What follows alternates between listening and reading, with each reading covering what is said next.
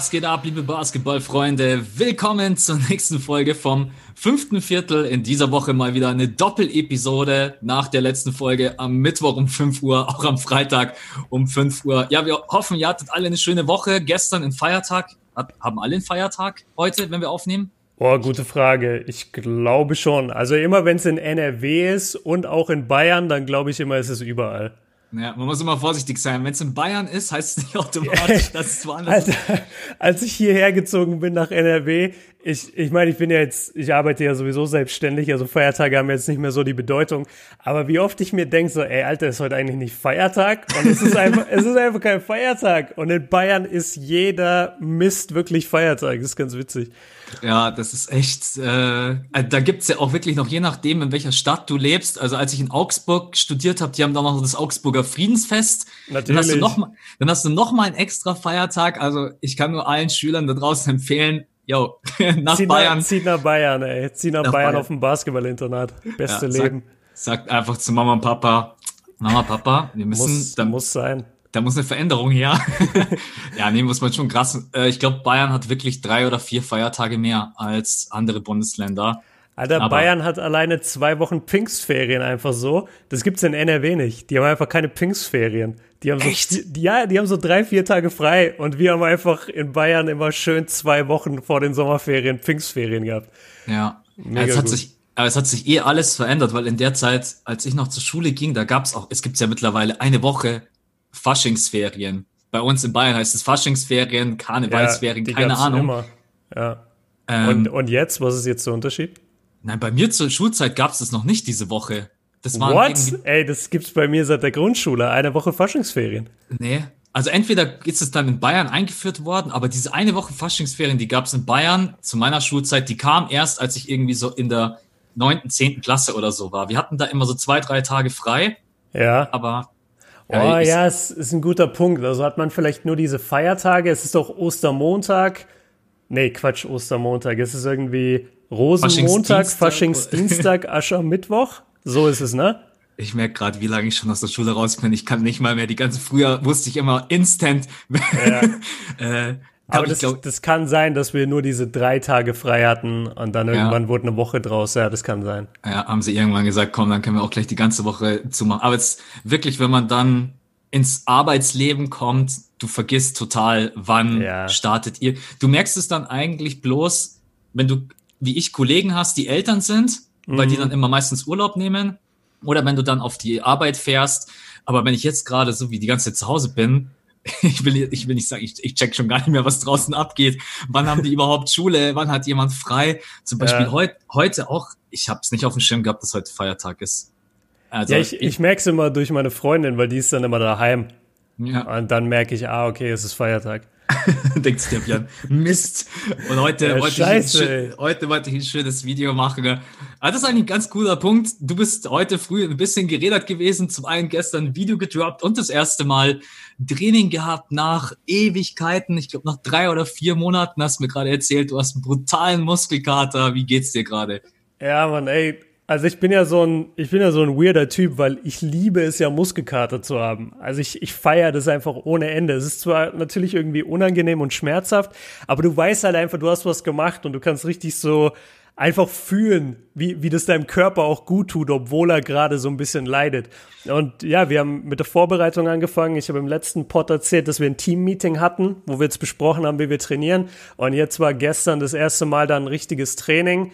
Ähm, war natürlich trotzdem noch locker zum Reinkommen, aber wir haben schon einiges gemacht. So, wir sind eine Menge gelaufen äh, für die Ausdauer. Wir haben aber auch viel Schnellkraft gemacht, viele Sprints, äh, viel Competition gegeneinander. Das war, glaube ich, mein mein Favorite Teil überhaupt. Und das hat mir total gefehlt jetzt äh, beim beim alleine trainieren, dass du halt nie jemand hattest, mit dem du dich messen kannst oder gegen ja. den du spielen kannst. Und das war so schön jetzt, als als dann die Coaches gesagt haben, ja, stellt euch mal in Zweierpaaren auf und wir machen jetzt Sprints gegeneinander oder wir machen Defense-Slides gegeneinander. Das hat so Bock gemacht, einfach sich mal wieder zu messen. Ähm, ja, und dann am Ende hat es hier und da so ein bisschen gezogen, habe ich dann einfach gemerkt, ah, okay, die Oberschenkel sind noch nicht so weit, dass sie so ein, wir haben eineinhalb Stunden trainiert, Und äh, da habe ich dann gemerkt gegen Ende, ah, okay, hier und da zieht ein bisschen was. Dann habe ich ein bisschen lockerer gemacht vom Laufen her. Und dann äh, ging das aber auch. Und dann haben wir am Ende noch ein bisschen Stabilisations-, also so, so Körperstabilisierungsübungen gemacht, so Push-Ups und Unterarmstütz, Seitwärtsstütz. Diese ganze, diese ganzen Sachen, die halt wehtun und reinziehen. Und das war... Ja, es war einfach schön. Ich, ich habe richtig viele Glücksgefühle gerade ausgeschüttet im Körper und äh, es tut alles weh, aber es tut wirklich weh. Und ich habe heute bis elf Uhr geschlafen, weil mein Handy ausgegangen ist in der Nacht. Ich hatte keinen Akku. Normalerweise klingelt der Wecker ja um sechs oder sieben und jetzt habe ich heute bis zehn oder elf geschlafen und ja, dadurch habe ich auch unseren eigentlichen Recording-Termin für den Podcast verpasst. Aber Max war so nett und hat mir, hat mir eine zweite Audienz gewährt. Ehrlich gesagt war das gar kein Problem, weil ich bin gestern auch ins Bett. Ich habe auch für meine Verhältnisse lange geschlafen und dann um zehn Uhr, also ich bin um das erste Mal um acht Uhr dreißig aufgewacht und hab, um zehn Uhr bin ich dann nochmal weggepennt, was für mich total untypisch ist, mhm. und habe dann selber nochmal bis elf Uhr gepennt. Dann habe ich bloß deine Sprachnachricht gesehen. Da habe ich mir gedacht, okay, entweder irgendwie ein Thema, dann habe ich es angehört, ah ja, merkst du, was nehmen wir eigentlich auf? Dann ich so, ja, okay, geil, dann kann ich noch ein bisschen pennen. ähm, Sehr gut. Ja, nee, aber ich bin da genauso wie du. Ich finde das, klar, es ist natürlich irgendwo ein bisschen unangenehmes Gefühl, aber Muskelkater zeigt dir zum einen ähm, jetzt im Fitness, dass du den Muskel getroffen hast oder halt auch im Basketballtraining, äh, dass du einfach wieder diese, dein Körper wird wieder beansprucht und dieses Gefühl genau. an sich ist einfach ein schönes und ein geiles. Äh, ich bin letztens, habe ich dir auch erzählt, war ich draußen und war wirklich mal länger draußen beim Alleine-Ballen einfach und habe die Drill-Übungen von Paul Gude gemacht. Mhm. Danach bin ich nach Hause gekommen, dann habe ich dir ja geschrieben, Alter, ich bin voll im Sack. Ja, ja. Einfach durch diese Bewegungen, wenn du die nicht kennst, ist aber egal, welchen Sport du machst, egal ob Fußball, Tennis, Basketball, wenn du irgendwas nicht gewöhnt bist, dann haut es halt sofort rein. Total. Und ja. Stabilisationsübungen finde ich mega, sieht man auch in jedem Profibereich, das gehört einfach dazu. Das sind aber die Übungen, die du halt zu Hause eher selten bis gar nicht machst. Und dann, wenn du natürlich damit anfängst, dann äh, haut das, haut das rein. Aber ja, freut mich. Und wie oft habt ihr jetzt, habt ihr jetzt Training? Habt ihr jetzt gesagt, ihr macht jetzt einmal die Woche, zweimal die Woche? Nee, wir, wir haben dreimal die Woche Training. Ist die Frage, ob man immer zu jeder Einheit kommen darf, weil es gibt eine Außeneinheit. Da dürfen so viele kommen, wie, wie sie wollen, weil da haben wir ja genug Platz. Wir, wir haben da so einen kompletten Leichtathletikplatz mit vierhundert Meter Bahn und Fußballfeld und wir dürfen sogar auf den Rasen.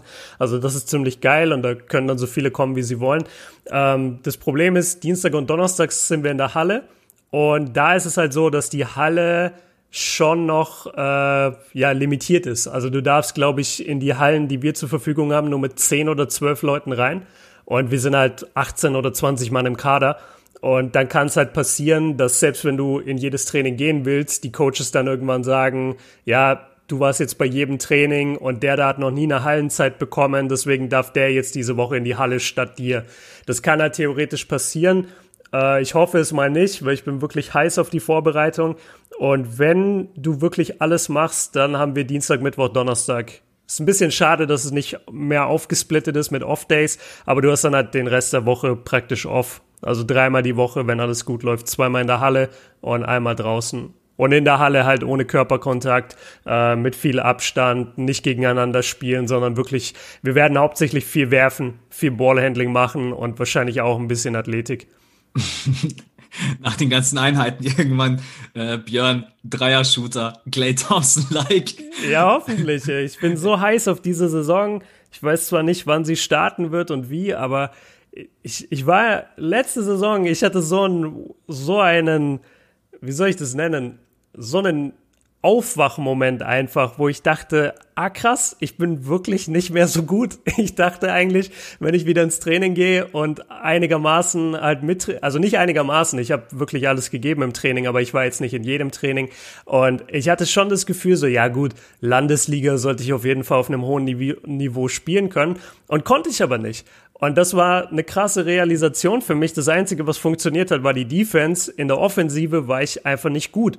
Und deswegen bin ich so heiß jetzt auf diese Vorbereitung, weil ich äh, mich einfach wieder in die, in die Form bringen möchte, auf, in der ich halt war, als ich so sechzehn bis achtzehn war, wo ich in so einer Liga bestimmt sehr, sehr gut gespielt hätte. Und jetzt gerade ist das nicht der Fall und dafür brauche ich halt jetzt diese Vorbereitung und ich bin heiß, Alter. Und wenn aus mir jetzt ein Dreier-Shooter wird in dem Jahr, geil. ich ich schieße sowieso den Dreier. Ich schieße schon den Dreier und ich bin auch ganz okay, glaube ich. Aber also ich, ich schieße jetzt nicht äh, vier von fünf in einem Spiel. Das ist ja noch nicht passiert. Aber so drei von fünf geht schon mal rein. Ähm, Genau, aber ja, ich, ich muss einfach viel besser werden. Also ich habe wirklich mich nochmal hingesetzt und realisiert, du bist ziemlich trash gerade offensiv. Und ähm, das, da muss man auch einfach mal ehrlich sein, so du bist trash offensiv und du bringst nicht das, was du denkst, dass du bringen kannst. Und dann hör auf, einfach so zu tun, als wärst du irgendwie besser, als du bist, weil du bist nicht besser, als du bist. Und ähm, ja, deshalb jetzt Ich, ich bin richtig heiß auf diese Vorbereitung und ich werde in jedes Training, wo ich dabei sein kann, auf, aufgrund der Anzahl der Leute, werde ich dabei sein. Da gibt's nur eins, harte Arbeit und diszipliniert sein und wieder Vollgas geben. Ne?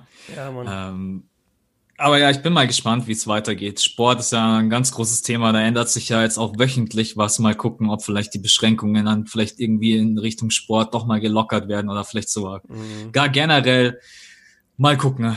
Lassen wir uns überraschen, aber klar, zehn Leute, wenn du natürlich zwanzig Mann hast. Ähm, ja, es kann halt passieren, dass, ja. dass einfach zu viele da sind. Dann gibt's halt den K D-Drill. Ja, genau. Aber das ist zum Beispiel krass. Ich habe ja diesen K D-Drill und so die ganze Zeit gemacht und war halt auch viel laufen. Ihr, ihr wisst es ja auch, ich habe ja auch drüber erzählt oder habe eine Insta-Story dazu gemacht. Und dann gehe ich in die Vorbereitung jetzt und wir laufen das erste Mal und wir laufen uns nur ein und ich merke schon so nach drei Runden, ah krass, so in der Gruppe. Ich bin schon am Arsch. da, das nicht. Ich war nicht am Arsch, aber ich dachte mir einfach nur, wenn ich alleine joggen gehe, dann habe ich halt, dann habe ich halt keinen Vergleichswert. Weißt ja. du, da, da läuft keiner neben dir. Und wenn du gerade mal für hundert Meter ein bisschen langsamer läufst oder auch mal schneller, dann du merkst dann, es nicht. Genau, du merkst es einfach nicht. Und jetzt äh, sagt, sagen so die Coaches so, ja, äh, lauft euch mal drei oder vier Runden ein. Ich glaube vier Runden, äh, also vier mal vierhundert Meter. Und dann laufen wir die ersten zwei Runden und ich denke mir nach zwei Runden, ah krass, ich spüre das jetzt schon. Und normalerweise, wenn ich hier zum Joggen alleine loslaufe, ey, da, da merke ich die ersten drei Kilometer nichts, weil ich halt komplett in meinem Tempo gehe. Aber wenn du zehn andere neben dir hast, die alle auch Athleten sind und die alle jetzt auch besser werden wollen in der Zeit, die, die gehen halt einfach ein anderes Tempo und du dann automatisch auch und so pusht man sich. Und das ist halt das Schöne. Da, darauf habe ich mich extrem gefreut und ich glaube, das ist auch das, das Sinnvollste, dass man zumindest wieder nebeneinander trainieren darf, wenn auch noch nicht wirklich miteinander. Das Individualtraining zu Hause, da muss ich ja die ganzen Profis wirklich bewundern. Da, das ist, also ich habe wirklich auch zu Hause in der Woche bestimmt. Du machst auch viel, ey. Ich habe zu Hause bestimmt drei, vier Mal trainiert und ich habe mir kaum Pausen gegönnt, auch wirklich mit Gewicht, ne? Und ich war jetzt vorgestern das erste Mal wieder im Fitnessstudio mit allen Hygienemaßnahmen, was weiß ich, aber egal. Du kannst, hast natürlich die Möglichkeit, auch dann mal wieder Bankdrücken und solche Sachen zu machen, ne? ja, ja, ich, ich habe gesehen, du hast es, ey, du warst nicht gut, ne? Ich habe mich in die Bank reingelegt und ich habe ja bevor vor Corona habe ich ja fast die hundert gedrückt ja. und jetzt habe ich mich reingelegt und habe mit den sechzig angefangen. Ich habe ja echt gedacht, ich ich drücke einen Ochsen. Ohne ja, Witz, ich habe wirklich, ich. obwohl ich zu Hause dann wirklich mit der S Z-Stange, aber natürlich nicht mit den Gewichten, aber es ist nicht so, dass ich mir eine Pause gegönnt hätte. Es ist totaler Wahnsinn und im Vereinssport, im Mannschaftssport ist es sowieso dieses, wie andere dich pushen können und dieses Vergleichen, dann siehst du, hey, der ist viel schneller als ich, das gibt's doch gar nicht. Mhm. Das hast du halt einfach zu Hause nicht und deswegen auch mal einen riesen Respekt an alle, die halt wirklich, zum Beispiel für Olympia, wirklich sich in ihrer Disziplin alle- alleine vorbereiten müssen und nicht ständig diesen Vergleich mit Top-Athleten. Klar, die haben dann oft irgendwelche Sparringspartner oder was weiß ich, ja. aber ich finde das im Mannschaftssport einfach, die anderen ziehen dich auch mit. Also wenn du so ein positiver Typ bist und sagst, jetzt komm schon, eine Runde geht noch, ja, wenn du aber ja. alleine drei Kilometer läufst, da, da, da sagt keiner zu dir, komm, eine Runde geht noch. Der ja. innerer Schweinehund sagt, Alter, ich bin am Arsch. äh, ja. Ist wirklich so, das, das ist unglaublich. Wir haben auch äh, so einen, vor allem bei uns äh, in, in der Mannschaft, der ist so ein positiver, cooler Typ einfach. Und ich trainiere so gerne mit dem, weil der, der ist, der ist mega kompetitiv, aber der hat dabei so eine positive Art. Also du denkst nie so, wow, diesen Arsch, so den, den will ich jetzt besiegen, sondern, der, Typen, ja. sondern der, der, der pusht dich einfach. Alleine schon, wie er trainiert so. Das ist so geil. Deswegen, ja, also ich, ich mag mein Team wirklich weil du kannst, du hast da einfach eine Menge Charaktere, die es wirklich ernst nehmen. Es gibt auch ein paar, die nehmen es nicht so ernst, äh, mit denen kann ich dann nicht so viel anfangen, aber die, die es ernst nehmen und die sagen, ey, auch wenn wir jetzt alle schon über fünfundzwanzig sind und alle auch nur hier in der Landesliga spielen und nicht B B L-Spieler geworden sind, wenn die Leute das ernst nehmen, dann ist da einfach ein gewisses Niveau trotzdem da und, und man fühlt sich auch einfach wohl und das mag ich total, wirklich. Ich finde immer, man kann Spaß haben, aber ich finde, wenn man im Verein spielt, dann ist für mich immer ernst. Ich will immer gewinnen. Ja, also so ist zumindest ja. mein. Äh, aber ich weiß, dass nicht alle so sind. Aber trotz allem, ich äh, weiß nicht, ich ich hasse es zu verlieren. Und selbst wenn es bloß ein Freundschaftsspiel ist, ich äh, ich hasse es ohne Ende. Aber du hast gerade eben angesprochen, Ernst und B B L. Das ist eigentlich ja. ein guter Punkt, um überzuleiten. Wir haben uns am Dienstag ein Spiel rausgepickt, was wir uns äh, angeschaut haben. Zwar beide erst heute. Ich habe es nämlich auch heute früh erst angeguckt. Okay, perfekt. Was aber dann super ist für den Podcast. Dann ist es halt nicht so lange her eben. Genau, richtig. Ich habe es sogar geschafft, äh, spoilerfrei zu bleiben. Und da haben ich wir uns... nicht. Ah, shit, okay. Ich gehe auf, geh auf Magenta Sport, suche mir oben das Spiel raus, direkt das Ergebnis gesehen. Mist. Verdammt, ja, das, das ist wirklich ärgerlich bei dem Spiel. Ja. Also ich weiß nicht, wer es von euch gesehen hat. Das war Alba Berlin gegen Brose Bamberg. Ich glaube, wir haben uns da bis dato, würde ich fast sagen, das beste Spiel rausgeguckt, äh, ausgepickt, ja, was so wir... Äh, ich habe jetzt so sechs Spiele gesehen und das war mit Abstand das Beste. Also mhm. alleine vom... vom Scoring her, von der Vielfalt, vom Schlagabtausch. Ich habe keine Ahnung, wie oft bitte die Führung gewechselt hat. Ich, ich würde locker sagen, zwanzig Mal. Äh, war ein ultra intensives und intensives Spiel. Äh, zweiter Spieltag. Ja, Ergebnis müssen wir ja droppen. Ja, ja klar, also wir spoilern jetzt. Ja, also wir spoilern jetzt. Ähm, Alba Berlin hat das Ding achtundneunzig zu einundneunzig gewonnen. Sieben Punkte Unterschied. Klingt jetzt erstmal ein bisschen viel. Wir werden aber sicherlich gleich auf die Endphase zu sprechen kommen, bei der ich mich ein bisschen geärgert habe, muss ich sagen. Du bist ja Alba Berlin-Fan, hast du im letzten Podcast gesagt, richtig? Ja, ich habe mich für dieses Turnier jetzt auf Alba festgelegt. Das ja, ist halt schwierig bei Bamberg, weil Bamberg ist so nah an Nürnberg und wenn du irgendwas mit Nür- in Nürnberg mit Basketball zu tun hast, bist du irgendwie automatisch immer Bamberg-Fan gewesen. Aber ich, ja, keine Ahnung, ich, ich mag Berlin einfach. Ja, also ich muss sagen, Ulm ist bei mir raus. Ich bin ab jetzt Bamberg, ich bin ab jetzt Bamberg-Fan. Okay, äh, Bamberg-Ultra. Das kann, das kann vielleicht aber auch daran liegen, dass meine Mom aus äh, Schweinfurt kommt. Wer ah, das jetzt okay. kennt ähm, äh. und generell f- viele meiner Verwandten kommen aus Bamberg und generell äh, beide super Typen und das war ein so intensives Spiel. Am Anfang muss man sagen, bei Alba Berlin habe ich mir gedacht, wir sind tatsächlich mal kurz in der N B A, weil die haben einfach jeden Dreier reingesplasht. Mm. Ich habe wirklich, also vier von vier standen die und die waren zwölf vorne. Da habe ich mir gedacht, okay, Bamberg lässt sich jetzt hier abschlachten. Ne? Ich glaube, die hatten in der Saison schon mal ein Spiel, in dem Bamberg irgendwie mit über zwanzig verloren hat. Und dann ja, habe ich ja, mir gedacht, haben sie gesagt. Ja, genau. Und dann habe ich mir gedacht, boah, nee, komm schon. Und dann Bamberg mit der, ey, in der Defense haben die sich plötzlich reingehauen. Und das haben die Kommentatoren auch richtig schön gesagt. Man kann über eine Defense immer wieder ins Spiel reinkommen.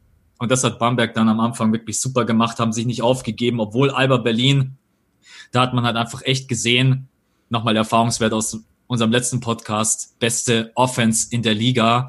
Wenn die halt heiß laufen, ist es extrem schwierig zu verteidigen. Ähm, aber bevor wir jetzt reinstarten, was mir als erstes aufgefallen ist, Crawford. Ich so, mhm. Crawford? Dann, okay, welcher Crawford? Jordan Crawford. Und dann gibt's die, glaube ich, zweite Possession oder so war das. Und dann siehst du direkt ehemaliger N B A-Spieler. Weil alleine, wie der den Ball führt im Drive, mhm. das sieht einfach aus wie in der N B A und hat auch letztendlich dann zwanzig Punkte gemacht. Hat Bamberg auch stellenweise am Ende ein bisschen im Spiel gehalten, weil im vierten Viertel ging da nicht mehr ganz so viel. Und du hast mir gerade eben gesagt, yo Max, hau mich mal an, ich habe da so eine kleine Story. Und so habe ich es nicht gesagt. Ich habe nicht gesagt, die muss ich jetzt unbedingt erzählen. Aber ich, ich will gesagt, sie wissen. Ich habe nur gesagt, ich habe eine, also ich habe eine Story mit dem und äh, vielleicht, also wir können die im Podcast besprechen, aber ich habe jetzt nicht gesagt, gib mir eine Vorlage. Ja, äh, mache ich aber jetzt. Hier, okay. ist, hier ist der Assist, mach ihn rein, Alley-oop. Nee, kann ich gar nicht, weil die, weil die Geschichte ist gar nicht so toll und äh, ich habe wirklich keinen... keine gute Erinnerung an den. Also Jordan Crawford, erstmal für alle, die es nicht wissen, äh, vielleicht erinnern sich noch ein paar von euch an diese verkorkste, legendäre Story irgendwie. Äh, ich weiß gar nicht mehr, wann das war. Es gab mal eine Story, da hat äh, LeBron James hatte ein Basketball-Camp. Das war, das war, glaube ich, von Nike gesponsert oder so. Und da war Jordan Crawford entweder noch in der Highschool oder in seinem ersten College-Jahr. Und dann gab's halt am Ende des Camps wie so ein kleines All-Star-Game mit den besten Spielern. Und in dem Spiel hat Jordan Crawford äh, LeBron aufs Poster gepackt. Also hat über ihn gestopft.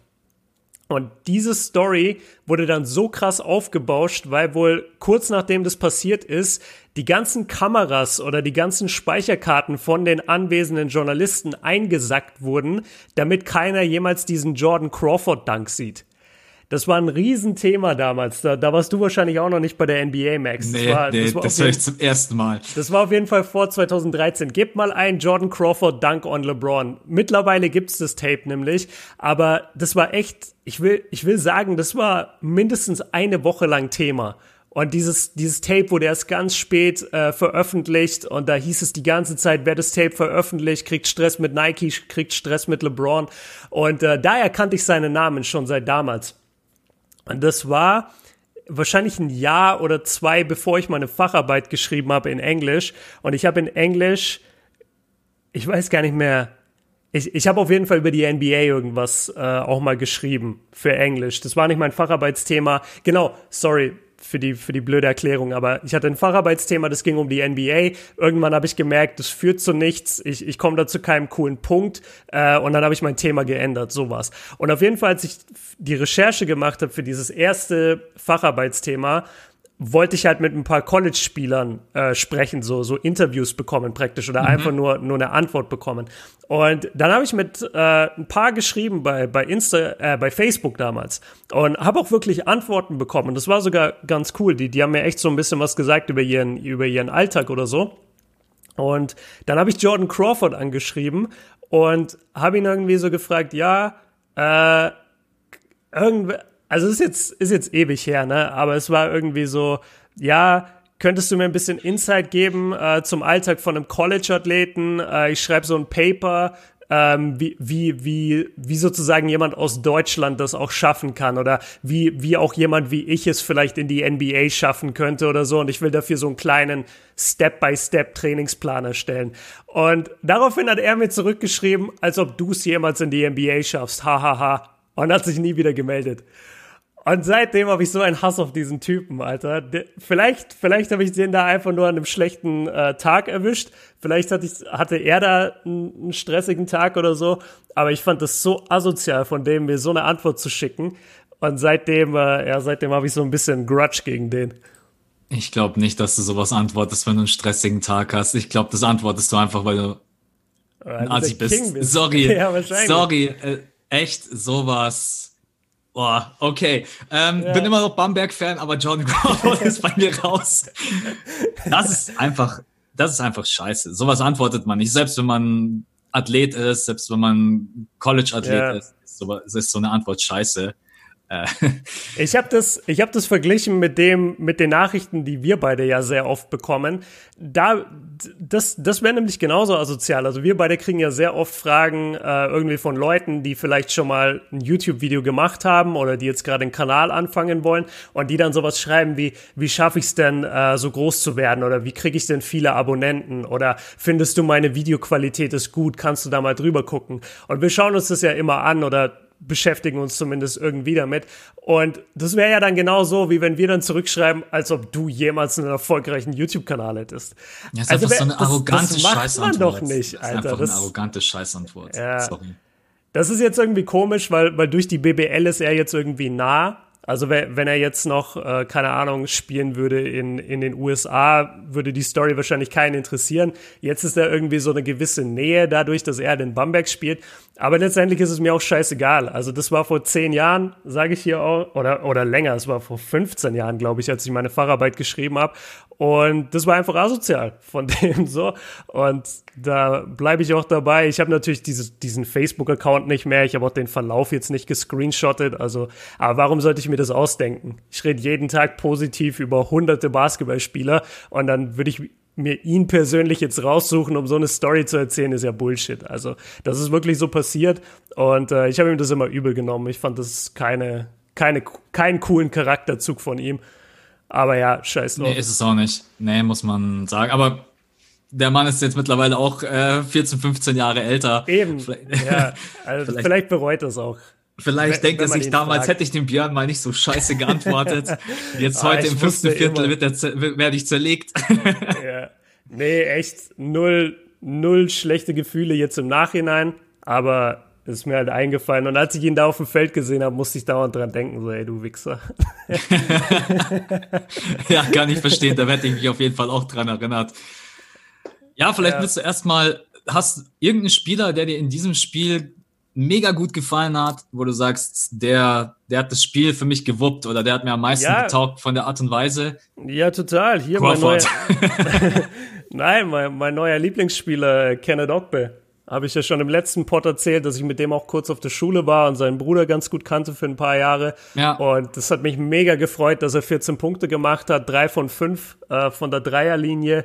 Und er ist ein super Spieler. Also er ist wirklich, er ist, er ist extrem jung noch. Ja, das muss man dazu sagen. Aber ich, ich finde einfach, der ist, der ist genau der Prototyp für einen B B L-Spieler. Weißt du, der, der, der hustelt ohne Ende, der hat kein Ego. Der spielt super gute Defense. Defense ist er immer zuerst orientiert, also Absolut. defensiv immer zuerst orientiert. Und in der Offense forciert er seinen Wurf nicht, aber wenn wenn der Wurf da ist, nimmt er ihn. Und natürlich, das war jetzt auch ein perfektes Spiel für ihn, so drei von fünf von der Dreierlinie ist halt, ist halt nahezu perfekt.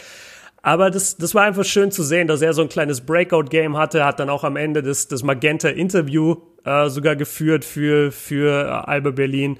Ähm, ja, es hat mich, hat mich extrem gefreut. Und vor allen Dingen äh, nur in fünfzehn Minuten. Also auch genau, genau, ja nicht irgendwie so andauernd gespielt, auf dem Feld. Ja, ja, ja also stimmt. Hat da gleich immer direkt perfekt reingepasst. Äh, das, ich, ich mag solche Spiele, die von draußen reinkommen und direkt immer die Situation erkennen. Weil manchmal ist ein Spiel langsam, manchmal ist ein Spiel schnell, manchmal mhm. ist ein Spiel eng. Ogbe, richtig gutes Spiel gemacht, hat mir auch extrem gut. Und ich musste natürlich auch schmunzeln, weil du die Story halt das letzte Mal schon erzählt hast. Ja. Und deswegen, ähm, ja, wir werden hier noch zu B B L-Experten. Ja, niemals. Ey, Nein. ich ich muss gleich noch ein bisschen über meine äh, Viewing-Experience reden, also wie ich das Spiel eigentlich geguckt habe. Aber lass lass lass vielleicht eine Sache sagen, die haben wir bisher noch nicht erwähnt und das ist, glaube ich, wichtig. Äh, oder es ist wirklich wichtig. Bamberg, für die war das das erste Spiel. Und die waren erst einen Tag vor dem Spiel angereist, als letzte Mannschaft überhaupt. Ja. Und das muss man vielleicht dazu sagen. Also die anderen Teams, die hatten jetzt alle ja schon ihr zweites Spiel oder vielleicht auch drittes Spiel. Und Bamberg, für die war es das erste. Und man hat ja eigentlich bei jedem Team am Anfang so ein bisschen den Rost gemerkt. Und bei, oder bei den meisten, und bei Bamberg war das jetzt gar nicht der Fall. Also die haben wirklich fast hier Alba Berlin geschlagen, was wirklich eine starke Leistung gewesen wäre. Bamberg hat so stark gespielt. Ich muss echt sagen, total begeistert. Und auch am Ende habe ich mir gedacht, egal, auch wenn sie das Spiel verloren haben, die können so zufrieden sein. Klar, ist immer blöd, wenn du verlierst. Aber von, von der Starting Five her dann, ich habe ja einen komplett neuen Lieblingsspieler, Obesehen. Ja, der, ja, hast der, du gesagt. Hat, der hat mir einfach so getaugt, weil Lee hatte einfach das ganze Spiel über, also der eigentliche Starting Five Point Guard der Bamberger hatte schon am Anfang zwei Fouls, hat sich dann das dritte im zweiten abgeholt und dann im dritten relativ schnell das vierte. Und deswegen hat Obesehen da sehr, sehr viel gespielt und von der Athletik her und wie der sich einfach reinhaut, war überragend, war auch am Anfang mitverantwortlich, weil ich habe es gerade vorhin schon kurz angesprochen, dass Alba Berlin am Anfang ja mit zwölf Punkten geführt hat. Und dann hat Alba Berlin aber halt einen Fehler gemacht. Ey, die haben so viele Turnover fabriziert. Das war im ersten ja, Viertel waren es dann, ja. glaube ich, vier oder fünf Turnover. Und dann ist Bamberg halt rangekommen, weil sie zum einen ihre Würfe getroffen haben, haben es richtig gut mit dem Drive gemacht. Ich bin nach wie vor erstaunt, wie viel die sich bewegen in der B B L. Also von Isolations. Wobei es gab in dem Spiel tatsächlich mal ein paar Iso-Plays. Hier und da, ne? Ja, war ja, witzig. Ja. Fand ich eigentlich ganz schön, weil es eine gute Mischung war. Das war jetzt nicht nur Isolation, das war jetzt nicht nur rumgelaufen, das war nicht nur unterm Korb. Äh, muss ich auch leider revidieren, was ich im letzten Podcast gesagt habe. Unterm Korb beide am Anfang besonders sehr, sehr viel Gas gegeben. Also da muss ich ein bisschen revidieren, mhm. dass in der B B L da unterm Korb gar nichts geht. Aber Obesehen war da... B B L hat keine Center. B B L hat keine Center. Ladet mich mal ein. Ähm, nein. Aber bitte mit Leiter, wenn es geht. Ich habe mal Tennis gespielt. Ich weiß, wie man das macht. Ja. Ja, nee. Aber man muss auch sagen, von der Athletik her, ey, wir haben hier einen Putback-Dunk ja, ne? gesehen. Ja, ja. wir haben einen Alley-Hoop-Dunk gesehen, da war alles. Wir haben einen Four-Point-Play gesehen, ja. Sieht man jetzt auch nicht jeden Tag. Also da war sehr, sehr viel dabei. Und klar, Crawford, muss man dann sagen, da sieht man einfach, das ist, da merkt man, finde ich, doch ein klein bisschen den Unterschied, der, wie er seinen eigenen Wurf kreieren kann. Die Total. anderen brauchen immer so ein bisschen, ein bisschen Hilfe oder dass vor allen Dingen das Spiel in Bewegung ist. Crawford kann auch einfach mal über links alleine reinziehen, kann mal ein Crossover ziehen und dann aus der Mitteldistanz äh, Ende des vierten Viertels, als sie dann irgendwie mit fünf oder sowas hinten waren, gab es dann mal eine richtig schöne Szene, Mitteldistanzwurf. Mhm. Und ich muss es ansprechen, ey, dieses Offensivfoul am Ende, egal ob ich jetzt Fan bin oder nicht, das hat mich einfach richtig aufgeregt, weil anstatt ja, ja. ein Drei-Punkte-Spiel, Three-Point-Play, kriegt dann Alba Berlin einfach, weil sie schon im Bonus sind, Freiwürfe und dann war das Ding eigentlich gegessen. Ja, und es gab, glaube ich, sogar ein technisches, oder? Gab es nicht sogar ein technisches gegen irgendwen von Bamberg, weil die zu sehr gemeckert haben? Es kann auch, es kann auch sein, ja, ja. Meine es gab einige, es gab ja. einige Tees in dem Spiel, aber ich glaube, in der Situation gab es auch eins, ja. Ja, das, das hat mich auch extrem geärgert. Also wenn ich jetzt äh, mal so das, das ausklammer, äh, über das wir gerade gesprochen haben, also das, das ist mir halt auch äh, natürlich aufgefallen. Jordan Crawfords Art und Weise, wie er spielt, ist halt, ist wirklich einfach N B A-Play, also N B A-Player-like. Und das ist ja so, er hat ja in der N B A gespielt und du siehst es bei jeder Bewegung. Du siehst, du siehst es, wenn er den Ball fängt, du siehst es, wenn er sein erstes Dribbling ansetzt, du hast den Crossover angesprochen. D- der kann sich komplett alleine seinen Wurf kreieren. Und das ist eine gute Beobachtung, die du gemacht hast. Das passiert nicht wirklich bei den anderen Spielern in der B B L. Ja, selten, ja. Du hast es viel mehr, dass äh, es wird ganz viel gemacht über Kick and Drive. Äh, nee, Quatsch, Dri- Drive and Kick letztendlich. Ähm, das, das passiert viel. Und was eben auch viel passiert, ist einfach, dass die Big Men angespielt werden. Und dann werden die entweder gedoppelt unterm Korb und passen nochmal raus oder sie machen den Bucket alleine oder es wird nochmal nachgesetzt. Worüber wir reden müssen, weil ich habe die Statistiken auch offen. Ähm, genau, am offensiven Brett.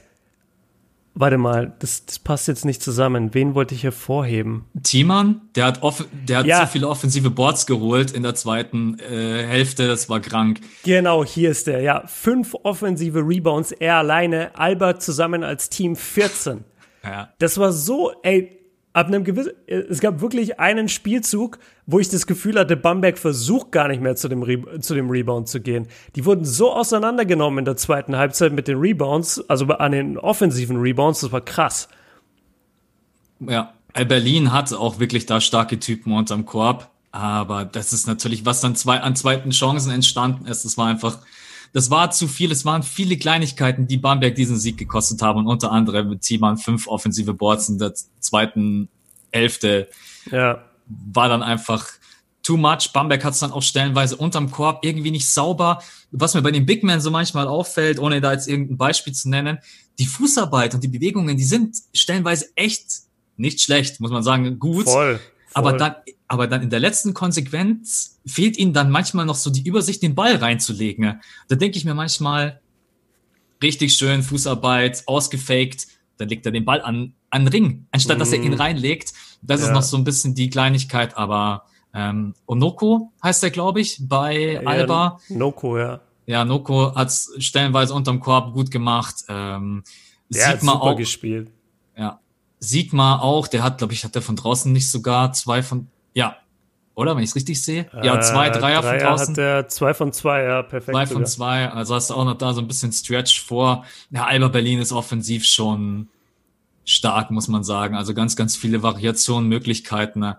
Aber Bamberg hat sich über die Defense dann brutal reingekämpft. Taylor hat mir gut gefallen. Obessen habe ich gerade eben schon angesprochen. Taylor war, glaube ich, der mit dem krassen Putback-Dunk, wenn ich mich nicht täusche.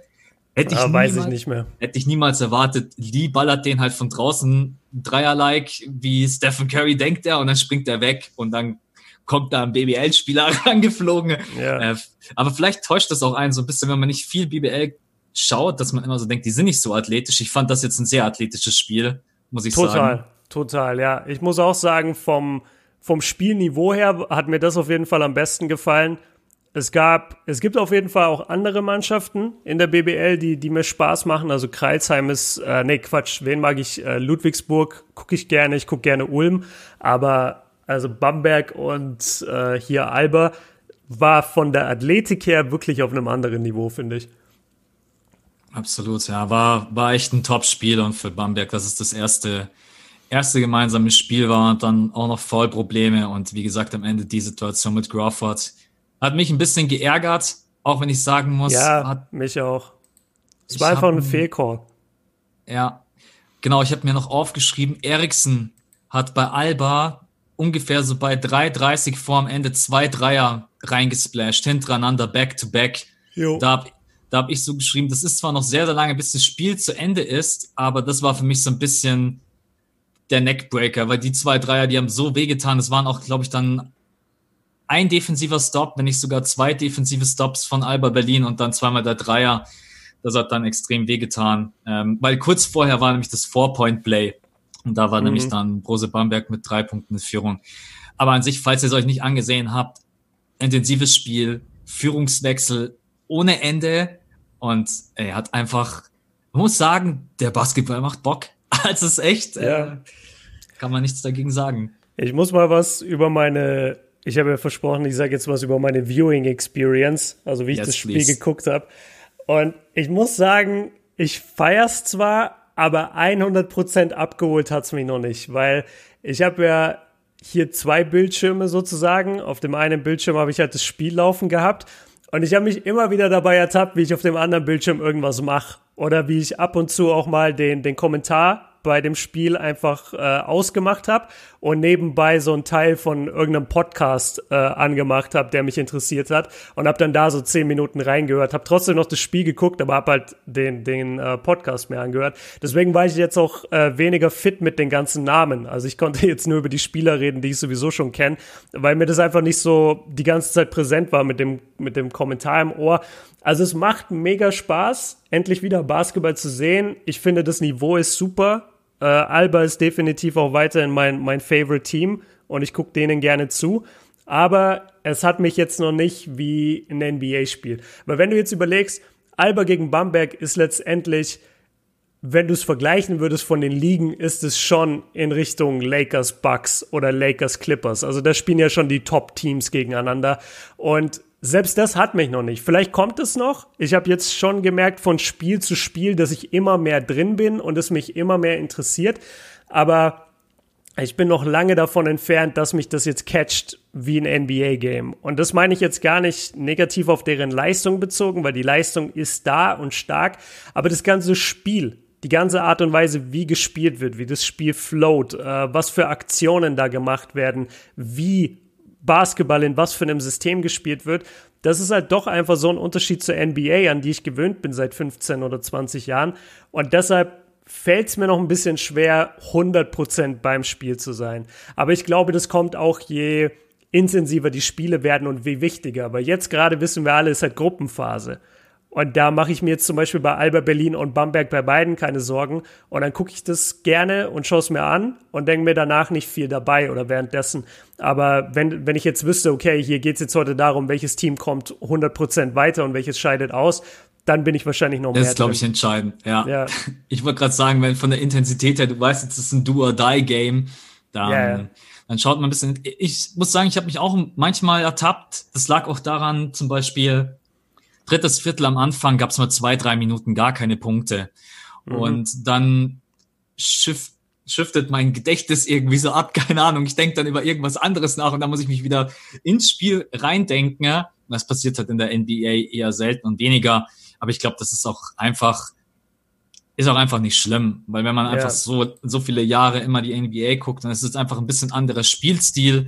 Man muss sich da jetzt auch einfach mal drauf einlassen und erst mal dran gewöhnen. Kann, Man darf nicht von sich selber erwarten, dass man das jetzt hochhypt wie, wie die N B A. Ich finde das sehr attraktiven Basketball. Die Spieler sind stellenweise viel athletischer, als ich mir das vorgestellt hätte.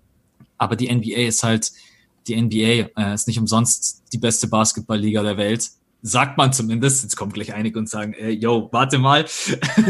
Aber nein, ähm, nee, geht mir manchmal ähnlich, aber ich muss sagen, das Spiel hat mich auf jeden Fall schon, hat meinen Fokus schon mehr gecatcht als die anderen Spiele davor. Aber wenn wir dann mal aus der Gruppenphase raus sind, dann ist es einfach spannender. Ich muss auch sagen, auch bei manchen N B A-Spielen, ähm, bei es zweiundachtzig. Es gibt so viele N B A-Spiele, wo man auch abdriftet. Genau, richtig. Aber wenn jetzt natürlich Bucks gegen Lakers spielen, dann habe ich vielleicht mal genau eine Minute oder zwei Minuten, wo ich irgendwie aufs Handy gucke oder mich ablenken lasse. Ja. Oder wenn ich sogar echt richtig ab, dann drücke ich auf Pause. Das äh, mhm. würde ich jetzt bei dem Spiel, habe ich jetzt nicht auf Pause gedrückt, bin noch einmal ganz kurz in die Küche und haben wir Frühstück gemacht. Max war das halbe Spiel gar nicht da, da war, ich da war was ha- essen. ich, war das, ich war das halbe Spiel gar nicht da und hab mir gedacht, ja. scheiße, was ist jetzt eigentlich gerade eben passiert? Ist erstmal joggen gegangen, hat das Spiel laufen lassen. Komm dann zum vierten Viertel wieder und denk, ah, ist ja, ist ja close. ähm, Geil. Ja. Nee, also so ein bisschen, ja, sagen wir mal, einfach nur, dass ihr ein bisschen wisst, was in dem Spiel passiert ist, ein bisschen Insight, Input. Und, und halt wirklich unsere Perspektive drauf. Also schaltet diese diese Podcasts, wenn ihr jetzt gerade hier drüber gestolpert seid, weil ihr in dem Titel irgendwie Alba gegen München oder äh, gegen Bamberg gesehen habt und ihr denkt so, ah cool, zwei, die über die B B L reden. Wir sind zwei N B A-Freaks, die über die B B L reden. Also ihr dürft hier jetzt nicht die krassen Analysen erwarten oder dass wir alles perfekt aufarbeiten. Wir gucken da einfach mit unserer Perspektive drauf und gucken das halt letztendlich auch deshalb, weil gerade N B A-technisch noch nichts da ist und weil wir auf jeden Fall Fan sind vom Basketball und uns das Spaß macht, uns das anzugucken, aber wir werden jetzt keine Experten sein für Bamberg gegen Berlin. Wir können das von unserer Perspektive aus analysieren für euch, wenn da aber euch Sachen fehlen, ist verständlich, weil wir sind keine B B L-Fans. Wir gucken nicht viel B B L, wir gucken gar kein B B L. Also für alle, die sich jetzt wundern, so, ja, das ist aber ein bisschen oberflächlich oder sonst irgendwas. Es liegt daran, dass wir das normalerweise nicht machen. Wir sind zwei N B A-Dudes. Ich bin froh, wenn ich am Ende des Turniers schon dreißig Prozent aller Namen kann. Maximal. Ich bin froh, wenn ich mir alle Teams merke und wenn ich äh, von meinem Alba Berlin-Team alle Spieler kenne. Was ja. ist dein Team? Bleibst du jetzt bei Bamberg? Ja, ich gehe echt zu Bamberg rüber. Es ist okay. voll der, Band, Band, voll der Bandwagon. Bandwagon. Ich habe äh, ein einziges Spiel. Oh, äh, ja, also jetzt habe ich gerade Bamberg ja. gesehen. Die gefallen mir aber besser. So, äh, Freak City, das bin ich. Ich, ich blute rot. Ja, je, jeder blutet rot, aber Max blutet extra rot für Bamberg. Das schafft, das schafft bloß ich. Ey, nach zwei Spielen Bandwagon-Move und Team Change. Nach einem. Na, ja, oder nach einem Spiel, ja. ja. Ähm, Ja, aber Leute, so ist der Bandwagon. Man so springt immer da auf, wo es gerade gut aussieht. Nein. Ja, wobei, sie haben ja verloren. Also komm lieber nach Alba. Ja, nach nee, Berlin ich bleib. Ja, ey, sie, seht ihr mal, von wegen Bandwagon. Ich gehe zu einem Team, was verloren hat. Nee, ich muss mir jetzt ehrlicherweise auch erstmal alle Teams so ein bisschen angucken, wie die spielen. Man muss sagen, krasser Unterschied. Die spielen stellenweise alle komplett irgendwie unterschiedlich. Aber Bamberg hat ja, mir jetzt einfach von der Athletik und von der Vielfalt her extrem gut gefallen. Klar, Alba ist offensiv von den Möglichkeiten, glaube ich, trotz allem von dem, was ich jetzt gesehen habe, die Nummer eins. Aber ich, ich bleibe jetzt mal bei Bamberg und im ähm, nächsten Podcast schauen wir dann weiter. Dann haben wir beide ein Spiel zu gucken am Samstag. Du um sechzehn Uhr fünfzehn, da spielt nämlich Bamberg gegen Frankfurt. Das ist, glaube ich, ziemlich geil, weil Frankfurt auch stark ist. Und ich habe um zwanzig Uhr fünfzehn habe ich Alba gegen... Ich weiß nie, ist das jetzt dann eine Stadt? Was ist dieses Vechta? Oder heißt es nicht so Vechta, Weser? Weißt du, was ich meine? Ra- Rasta Vechta. Ja, ja, ich weiß ich seh, nicht, was ich, davon die Stadt ist und was der Sponsor ich seh, ist. Ich, ich sehe das Spiel, ja, ich sehe es. Äh. Weil ich, ich google das jetzt, ich, ich verstehe nicht, was da was ist. Also. Ja, google mal, ich habe einen kurzen Input, den mir okay. Zuschauer gegeben haben. Mhm. Und zwar kurzer Hinweis, es werden acht Spiele umsonst bei Sport eins übertragen, weil mir einige geschrieben ah. haben, hey, yo, Max, letzter Podcast, ich hab gesagt, es gibt's überhaupt nirgendwo umsonst zu sehen, also müsst ihr mal reingucken, bei Sport eins soll es irgendwie sechs, acht Spiele umsonst zum Gucken geben, weiß ich aber jetzt nicht genau, welche Spiele, aber bloß, dass ihr das auf jeden Fall mal als Info gehört habt, weil holt vielleicht den einen oder anderen dann auch mal dazu und sagt, hey, komm schon, guck ich mal rein, genau, das nur ja. als kleine Side-Info für euch und sehr genau. gut. Schau mal, wie gut wir uns ergänzen, weil ich habe jetzt meine Info rausgefunden. Das war ja, ja. ey, wir sollten einen Podcast zusammen haben. Also, R- äh, Rasta Vechta oder Wächter, die Stadt heißt Wächter oder Wächter. Das, das, nee, mit C. Also in der Lautschrift steht dann C, also schätze ich mal mit K, dass man es ausspricht, also Wächter. Und äh, das ist eine Stadt in Niedersachsen mit zweiunddreißigtausend Einwohnern. Also für die zwei Leute, die uns gerade von dort aus zuhören, Shoutout und schöne Grüße. Sorry, dass ich eure Stadt nicht kannte. Jedenfalls spielt, äh, spielt Alba gegen Rasta. Und das kommt am Samstag um zwanzig Uhr fünfzehn. Also haben wir ja. beide am Samstag was zu gucken. Ja, ich habe direkt einen Werbeslogan in meinem Kopf bei Vechta. Oh Gott, oh Gott. Ja, ist doch ganz einfach. Ja, Vechta halt. In der N B A, Vechta. Also wenn du im Fastbreak bist oder im Drive oder was weiß ich, keine oh Ahnung. Oh Gott, ey. Ja. Das ist so, das ist so wie wenn die Leute äh, bei N B A spielen, wenn sie Defense dafür so ein Symbol haben mit einem D und, das, und daneben ein, ein Zaun. Und dann ist das... Ja, das ist, ist vergleichbar. Das ist vergleichbar. Das, ja, das ist vergleichbar das, scheiße. Das ist das gleiche Niveau. Vechta, oh Gott. Oh ey. Mann, okay. Ja. Eigentlich müssten wir die Folge Vechta nennen, aber dann checkt keiner, was, was gemeint ist. Ja. ähm, okay, das Thema abhaken. Ja. Wir haben, wir haben Gott sei Dank noch genügend Spiele. Lass mal gucken. Das äh, Viertelfinale geht los am siebzehnten sechsten Also nächste Woche. Nächste Woche Mittwoch. Ja, genau, richtig. Was steht hier? Spiel um Platz neun am sechzehnten sechsten fünf a gegen fünf b. Na, da bin ich aber dabei beim, Sp- beim Spiel um Platz neun. Ja, ja. Ja, absolut. Ja, also wir haben Gott sei Dank ja noch ein bisschen Zeit. Ähm, ja. Und dann wird's richtig interessant, wenn es dann wirklich in die Endphase ge- geht von dem Turnier. Aber jetzt genießen wir erstmal noch, solange das Ganze läuft. Wir haben euch in der letzten Folge ja angekündigt, dass wir ein paar Patreon-Fragen wieder mit reinnehmen und wir haben uns jetzt mal ein paar rausgepickt. Ich weiß gar nicht, wie lange nehmen wir eigentlich schon wieder auf? Ähm, äh, zu lange, fünfundvierzig Minuten, aber komm, mach zumindest ein, zwei. Okay, äh, eine Frage vom F H, bloß die Abkürzung, deswegen kein Name. Welches Team wird zwanzig fünfundzwanzig das Beste sein? Rein spekulativ, absolut, kann man sich natürlich nicht ausmalen.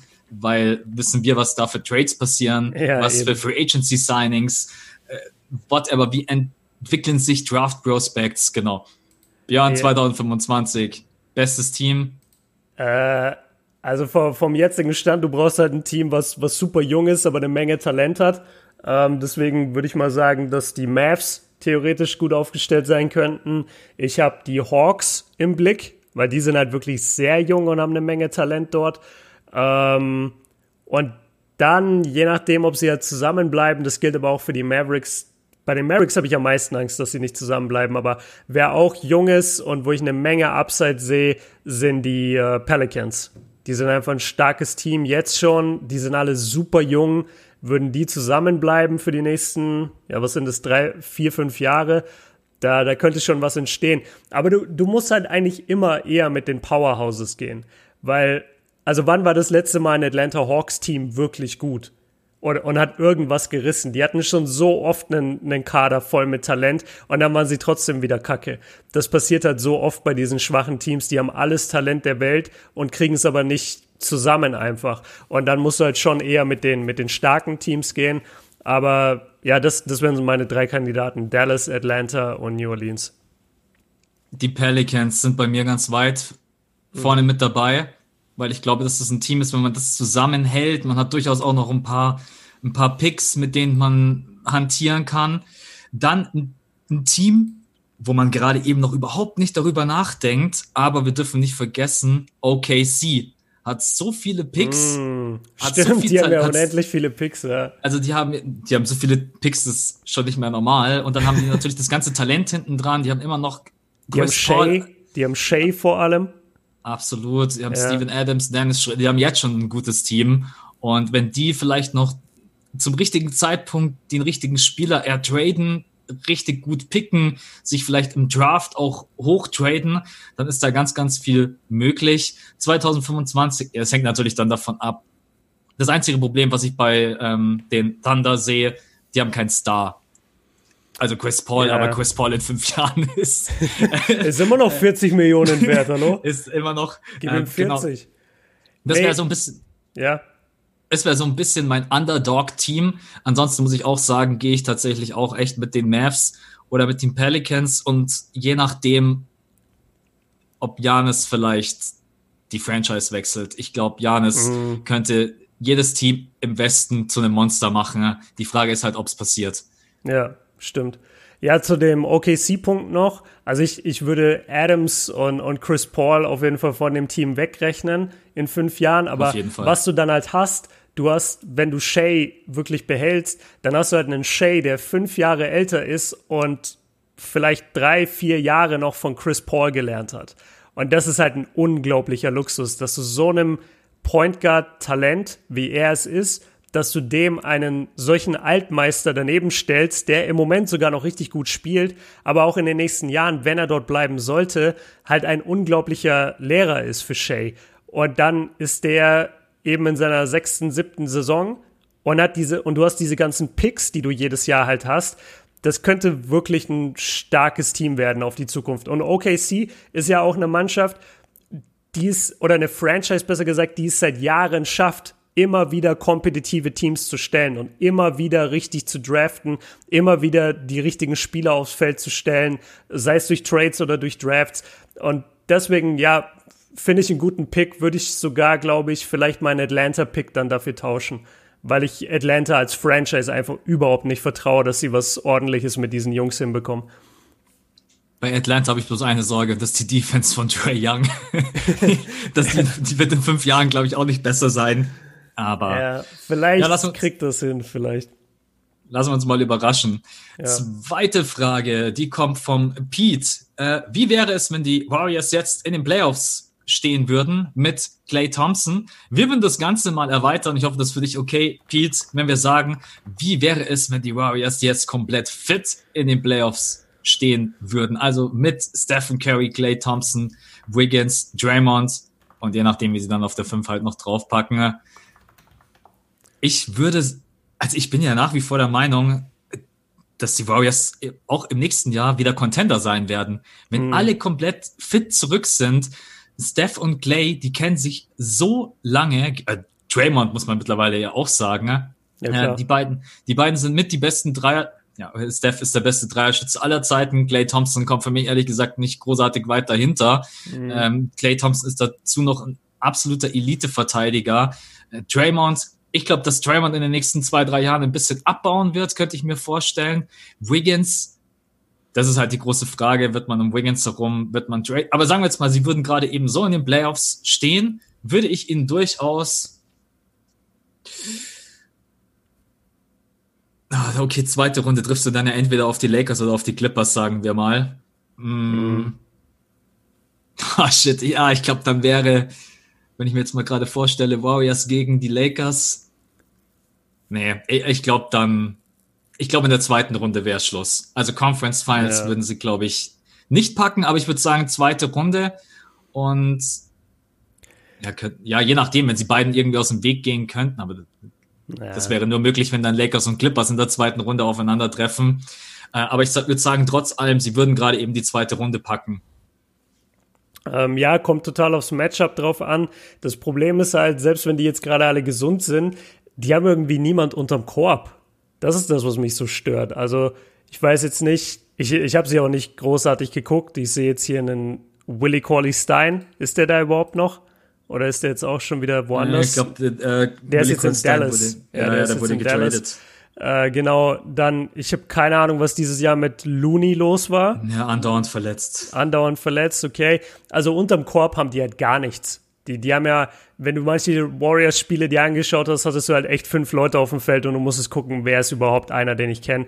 Ähm, ich glaube, selbst mit den Spielern, die sie jetzt gerade haben, sind sie halt einfach überhaupt nicht tief genug. Selbst, selbst wenn Clay und äh, hier Steph gesund wären, du bist unterm Korb so schwach aufgestellt.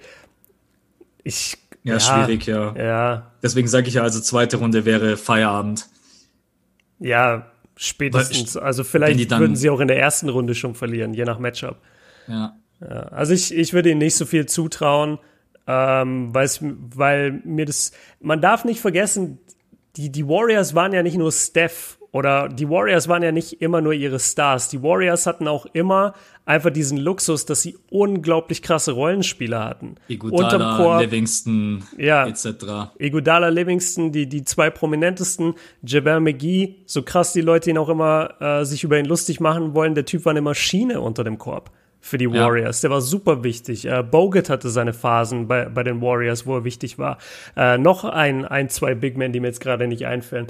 Äh, in den, in, im ersten Playoff-Run oder auch im zweiten vielleicht noch Championship-Run, äh, David West war, glaube ich, dabei. Also die hatten so krasse Spieler einfach, die auch mal All-Stars waren und jetzt dann so in der zweiten Phase ihrer Karriere alle bei den Warriors irgendwie gelandet sind und dann dort äh, eben Steph und, und Clay auch so ein bisschen den Rücken freigehalten haben. Also, da, und das ist halt alles weg. Das war in diesem Jahr alles weg. Die haben mit so vielen G-League und zwölfter Mann-Leuten gespielt. Das würde in den Playoffs nicht reichen. Nicht, nicht in diesem Jahr, auf keinen Fall. Und ich sage auch, erste Runde raus oder zweite Runde spätestens. Muss auf jeden Fall was passieren. Lass uns mal überraschen, was wir für einen Pick bekommen. Das ist dann mhm. doch das Einzige, was mich in der Draft-Lotterie interessiert dieses Jahr. Äh, welchen Pick bekommen die äh. Warriors? Und wen würden sie dann letztendlich im Draft picken? LaMelo Ball. Das kriege ich ungefähr hundert Mal am Tag. Ja, glaubst du, LaMelo Ball geht zu den Warriors? Ich denke nicht. Also was sollten die Warriors mit LaMelo Ball machen? Ich, ich glaube auch nicht LaMelo Ball. Also sie müssen eigentlich... Wieso willst du, was willst du mit einem Rookie Point Guard? Du bist ein ja. Championship-Team. Der, der Typ ist ja nicht Magic. Also der letzte Rookie Point Guard, der irgendwas gerissen hat, war Magic. Wenn, wenn du wirklich so in, bei, bei Championship-Teams denkst. Das passiert ja nicht mit LaMelo Ball. Ja, den nee. tust du ja nicht rein und der startet vor Steph oder so oder startet neben Steph. Das ist ja Quatsch. Das ist einfach ein junger Typ, der sich entwickeln muss und der ja, erstmal wie Trae Young einfach ein paar Jahre bei so einem Grottenteam sein soll, wo er sich an die N B A gewöhnen kann. Der ist doch nicht Championship-ready. Wenn alles ganz normal läuft und wenn man mal jetzt davon ausgeht, dass die Wiggins nicht traden, dann gibt es eigentlich nur eine Antwort, und das ist Wiseman. Sample Size hin oder her, Wiseman mhm. ist der Big Man. Ach, das ist der, der irgendwie zwei Spiele gemacht hat und dann gesagt hat, ich gehe jetzt in den Draft. Das ist der, äh, Wiseman hat vier oder fünf Spiele gemacht und der wurde ja suspendiert ja, für zwölf genau. Spiele, ja. weil ähm, Hardaway damals ihm da geholfen hat und die N B A ah, hat ihm das an, Umzug. An, genau angelastet ja. als ähm, ja äh, Te- Tempering oder so. Ja, genau. Das ja. Thema ist, ja, reden wir nicht drüber, regt mich nur noch auf. Äh, Max war da persönlich involviert. Der, der hat auch ja, ich habe mit beiden, der ich hab mit beiden gesprochen. Hab dann gesagt, Jungs, das lassen wir uns nicht gefallen, da sind wir raus. Äh, äh. Nee, lass uns noch schnell die dritte Frage machen als Abschluss, dann haben wir zumindest drei Fragen mit reinbekommen. Äh, wie schätzt ihr die Chancen eines Beal-Trades zu den Lakers ein und was würde es für die nächsten Jahre bedeuten vom Kian? Lass mich anfangen, das wird alleine aufgrund der Assets nicht funktionieren, weil die Lakers haben nichts anzubieten für Beal und selbst wenn sie Kuzma mit reinwerfen, I'm sorry, die haben nicht genügend Picks, sie haben nicht genügend Tiefe an Assets, die sie da irgendwie mit reinwerfen könnten. Äh, vor allen Dingen, man müsste, um das Cap Space auszugleichen, müsste man Danny Green mit reinwerfen. Mhm. Und sorry, also selbst ein Paket aus Kuzma, Danny Green und Hurton Tucker und einem Pick, würde ich sagen, ja, nee, will ich nicht. Hol ich mir lieber selbst einen dritten Star oder versuch's irgendwie anstelle der Washington Wizards neben John Wall, Bradley Beal und den anderen Youngstern, die ich ja auch noch habe, die ja alle Potenzial haben, versuche ich mir noch irgendjemanden zu holen. Mo und Isaac. Ja, Mo und Isaac. Äh, all, es ist alles möglich. Das, die haben ein junges, wirklich junges Team. Man kann jetzt nicht davon ausgehen, dass die in den nächsten Jahren um den Titel mitspielen. Aber ich würde für Kuzma und Danny Green, sorry, würde ich Bradley Beal nicht abgeben. Dafür hat er in den letzten, wisst ihr, was er in den letzten Spielen abgerissen hat vor Corona? Ich glaube, der hat zehn Spiele äh, um die vierzig gedroppt, mm. andauernd. Ja. Und hat trotzdem jedes Spiel verloren, aber ähm, egal. Ja, ähm, aber mal unab- unabhängig davon, wie würdest, wie würdest du das sehen? W- würde es den Lakers helfen? Bradley Beal? Ah, ich kenne jetzt seine Spielweise nicht zu hundert Prozent. Ich weiß ja, dass er ein krasser Scorer ist, hat diese Saison dreißig Punkte geaveraged. Das ist schon heftig bei eigentlich auch guten Quoten.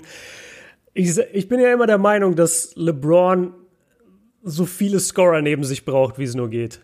Also, weil, weil LeBron liebt es einfach, den Ball abzugeben. Der, der, der hat schon so oft selber gesagt, ey, Scoring ist gar nicht meine, meine beste Eigenschaft. So, ich bin einfach ein Playmaker. Das ist nur, er ist halt einfach nur so krass, dass er auch dir nebenbei noch achtundzwanzig oder dreißig geben kann. Aber der Typ ist halt eigentlich ein Playmaker. Und deswegen war damals diese, diese Kombination mit Kyrie so perfekt, weil Kyrie ist ein reiner Scorer. Den gibst du den Ball und du weißt genau, du kriegst einen Bucket. Und ähnlich ist Bradley Beal. Ich weiß noch nicht, ob ich Bradley Beal aufs gleiche Level stelle wie Kyrie. Also so zwanzig fünfzehn, zwanzig sechzehn Kyrie, heute ist wieder anders. Ähm, meine erste Intuition ist ja, es würde ihm gut tun. Die Lakers sind, glaube ich, auch, ich denke, Beal ist nicht der beste Verteidiger. Ich hoffe, damit sage ich nichts Falsches. Also er ist auf jeden Fall kein Danny Green-Typ Verteidiger. Aber ich glaube jetzt, die Lakers-Defense würde jetzt auch nicht exorbitant leiden, wenn du dafür einen Bradley Beal reinstellen würdest und eben Danny Green nicht mehr drin hättest. Ähm, ich ich, ich finde es von der Offensive gut. Ja, ich finde auch, er fittet von der Offensive. Aber jetzt habe ich den Gedanken mal weitergedacht. Wenn ich jetzt in den Playoffs wirklich bin oder in den Finals sogar, naja, eigentlich musst du sagen in den Playoffs, weil in den, also in den Finals triffst du halt auf die Bucks und da hast du dieses Problem nicht so groß, weil die haben nicht so gute Shooting Guards oder Small Forwards, aber Danny Green ist schon krasser Luxus, wenn du den halt stellen kannst gegen Kawhi oder gegen Paul George. Und wenn du da Beal die ganze Zeit auf dem Feld hast, ist es halt einfach ein Nachteil. Ist halt einfach ein Mismatch für das gegnerische Team, wenn es jetzt gegen die Clippers geht. Oder lass es auch die Rockets sein. So, das, du kannst auch nicht, also wer, wer verteidigt dann James Harden? Bradley Beal? Oder, oder wer verteidigt ihn dann? Also da habe ich doch auch lieber einen Danny Green auf dem Feld. Ich glaube, der Fit offensiv wäre gut, aber es wäre es mir nicht wert, dafür Danny Green herzugeben. Es ist mir einfach zu wert. Ich bin, ich bin Defense-Fetischist und ich würde einfach die Defense nicht äh, leiden lassen. Das Problem an der ganzen Geschichte ist, dass du ja nicht nur einen Spieler ab, du musst ja gleich wieder drei Spieler abgeben eigentlich. Die Wizards mhm. werden sich un- unter keinen Umständen mit zwei Spielern abspeisen lassen. Und ja, dann habe ich vielleicht in meiner Starting Five LeBron James, Bradley Beal und Anthony Davis. Aber dann, dann habe ich irgendwann gar keine Tiefe mehr. Da ja. muss ich dann irgendwann mit Free Agents auffüllen. Keine Ahnung, muss irgendwie mir irgendwelche, mit irgendwelchen Second Round Picks, keine Ahnung, irgendwelche Spieler. Das Das wird dann irgendwann nicht mehr funktionieren. Also selbst wenn du dann noch so eine starke Big Three hast, wird es am Ende nicht reichen von der Tiefe her. Deswegen, ich glaube, dass Beal ganz gut reinpassen würde ins System, würde neben LeBron James richtig gut aussehen, weil der will ihn einfach bedienen ohne Ende. Und ich glaube, Beal würde da auch stellenweise um die dreißig scoren. Und wenn dann LeBron James nur noch zwanzig macht und Anthony Davis zwanzig, dreißig, dann hast du schon alleine mit den dreien siebzig, achtzig Punkte. Aber das, du verlierst einfach zu viel Tiefe und ich glaube, die Wizards werden es nicht machen. Ähm, da wird es bessere Angebote geben. Wir dürfen nicht immer vergessen, dass ja nicht nur die Lakers sagen werden, hey, den Beal, den hätten wir ganz gerne. Mhm. Jetzt werden andere natürlich auch machen. Schwierig. Wird, glaube ich, nicht passieren, um deine Frage zu beantworten. Die Chancen, dass der Trade zustande kommt, jetzt stand jetzt eher gering. Gut, dass du noch die Wizards-Seite mit reingebracht hast. Das darf man ja auch nie vergessen. Was haben die denn für ein Interesse jetzt daran, Beal für jemand herzugeben, der nicht die Hallen füllt? Weil die wissen ja auch, okay, wir gewinnen jetzt in den nächsten äh, paar Jahren jetzt erstmal wenig, bis wahrscheinlich gar nichts. Und dann ist es immer gut, wenn du wenigstens einen Star da hast, der dir halt die Halle füllt. John Wall war jetzt die letzten drei Jahre gefühlt seiner Karriere immer verletzt, konntest dich nicht wirklich drauf verlassen, kriegt unglaublich viel Kohle. So ein Bradley Beal, der hat halt wenigstens Spaß gemacht und die Hallen gefüllt und ja, dann soll er halt wie, das haben ja alle Stars mal in ihrer Karriere, dass sie so zwei, drei Jahre einfach in schlechten oder sagen wir nicht schlechten, aber in nicht kompetitiven äh, Teams spielen und dann aber eben in dieser Phase dreißig, vierzig die ganze Zeit droppen. Das haben wir mit Iverson gesehen, mit T-Mac gesehen, mit Vince Carter gesehen, mit, äh, wie heißt er, mit Kobe Bryant gesehen. Das haben wir mit jedem gesehen. Von, von diesem Kaliber, von diesen Shooting Guards. Und ich glaube nicht, dass die Wizards ihn hergeben würden für Rollenspieler, oder? Nee, weil du gerade John Wall angesprochen hast. Er hat mal übrigens gesagt, ich bin bei hundertzehn Prozent und ich will ja, spielen. Ja, er will mitspielen, ja. Er will mitspielen. Stellt, hey, stell dir das mal vor, die schaffen es noch ins Play-In, egal was eigentlich unmöglich ist. Und dann spielen die in der ersten Runde mit allen fit die Wizards gegen die Bucks und äh, keine Ahnung. Ich glaube zwar nicht, dass sie eine Chance hätten, aber das wird es natürlich interessant machen, weil so John Wall und Bradley Beal, äh, wenn die beide bei hundert Prozent sind, sind jetzt nicht gerade die schlechtesten, ne?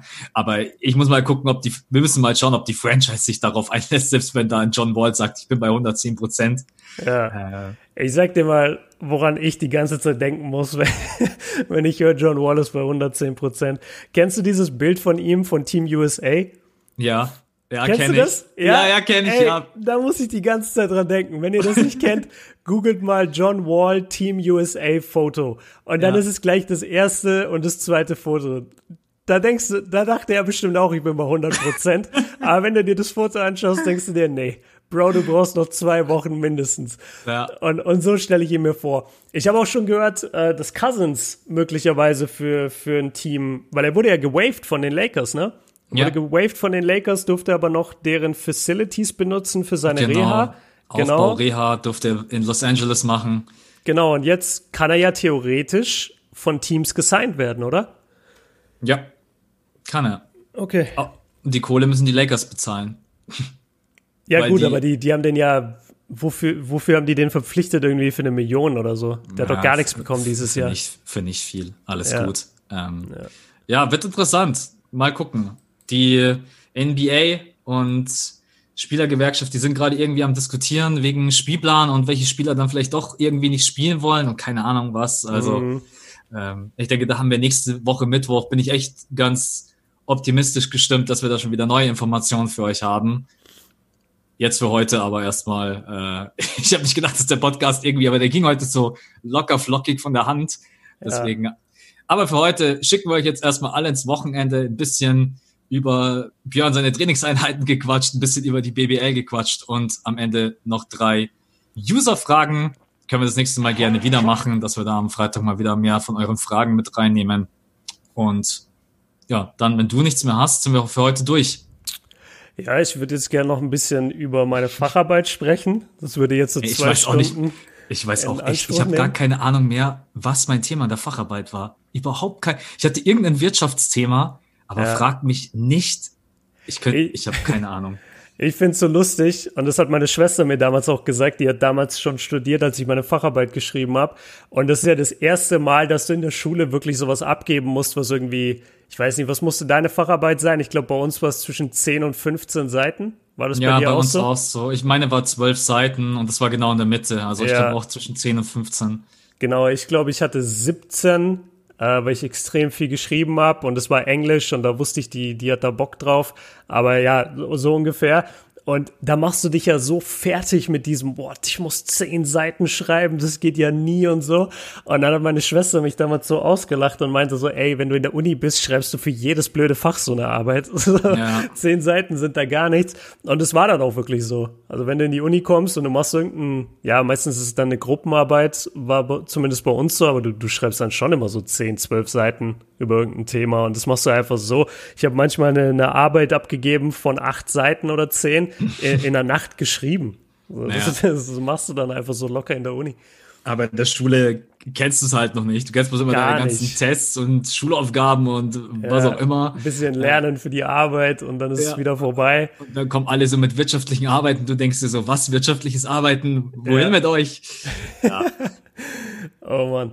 Ja, okay. Grüße gehen raus an alle Schüler. Ja, an alle Schüler, an alle Studenten, an alle Leute in der Ausbildung. Wir denken an euch. Glaubt mir, es wird besser. Und glaubt mir, ihr werdet jedes Jahr auch besser und schlauer. Vergesst es nicht. Auch wenn ihr euch irgendwie mal blöd fühlt oder dumm fühlt oder das Gefühl habt, so, ah, ich habe seit Jahren, ich check diesen Stoff gar nicht mehr. Ey, setzt euch einfach hin, wiederholt ein bisschen von der, von den letzten zwei Vorlesungen oder von den letzten zwei Stunden und ihr merkt schon, wie ihr schon wieder viel mehr im Thema drin seid. Also macht euch nicht so fertig und es ging uns allen so und wir haben es alle trotzdem geschafft. Ich muss, ich musste vorhin so schmunzeln, weil ich gelesen habe, dass die Unis natürlich jetzt wegen Corona zum Großteil dieses Semester fast alles online machen. Mhm. Da habe ich mir so gedacht, die Durchfallrate wird einfach so rapide ansteigen. Ja, das stimmt. Weil ich bin, also ich bin auch ganz offen ehrlich, wenn ich in der Uni war, dann war ich auf jeden Fall mehr dabei, als wenn ich dann, es gab ja irgendwelche Veranstaltungen, die hatten keine Anwesenheitspflicht. Dann habe ich schon gemerkt, wenn ich nicht hingegangen bin, habe ich gedacht, Max, das ist keine gute Idee, beweg deinen beweg deinen Arsch ja, und fahr in, fahr in die Uni, weil dann bist du dabei von zu Hause, lüg dir nicht selber was vor. Ey, du machst zu Hause gar nichts. Du machst zu Hause nie. In meinem ersten Uni-Jahr, ich habe mir alles ausgedruckt, habe meinen Schreibtisch so perfekt hingestellt. Ich war achtzehn, gerade neunzehn geworden. Ich hatte keinen Plan von gar nichts auf der Welt. Und ich dachte mir, ja, ich habe jetzt diese Skripte und ich habe die ganzen Bücher und ja, da lerne ich jetzt richtig. Ich habe das aufgemacht, das erste Modul Buchhaltung. Ich habe nach nach einer Minute wieder zugemacht und habe drei Monate lang nichts mehr gemacht. Das ist einfach... Top zehn Kyrie Highlights bei N B A angeguckt. Ja, ja, safe. Nee, ja. Ey, das... Boah, Katastrophe. Also geht in die Vorlesungen und das Wichtigste, sucht euch eine Lerngruppe.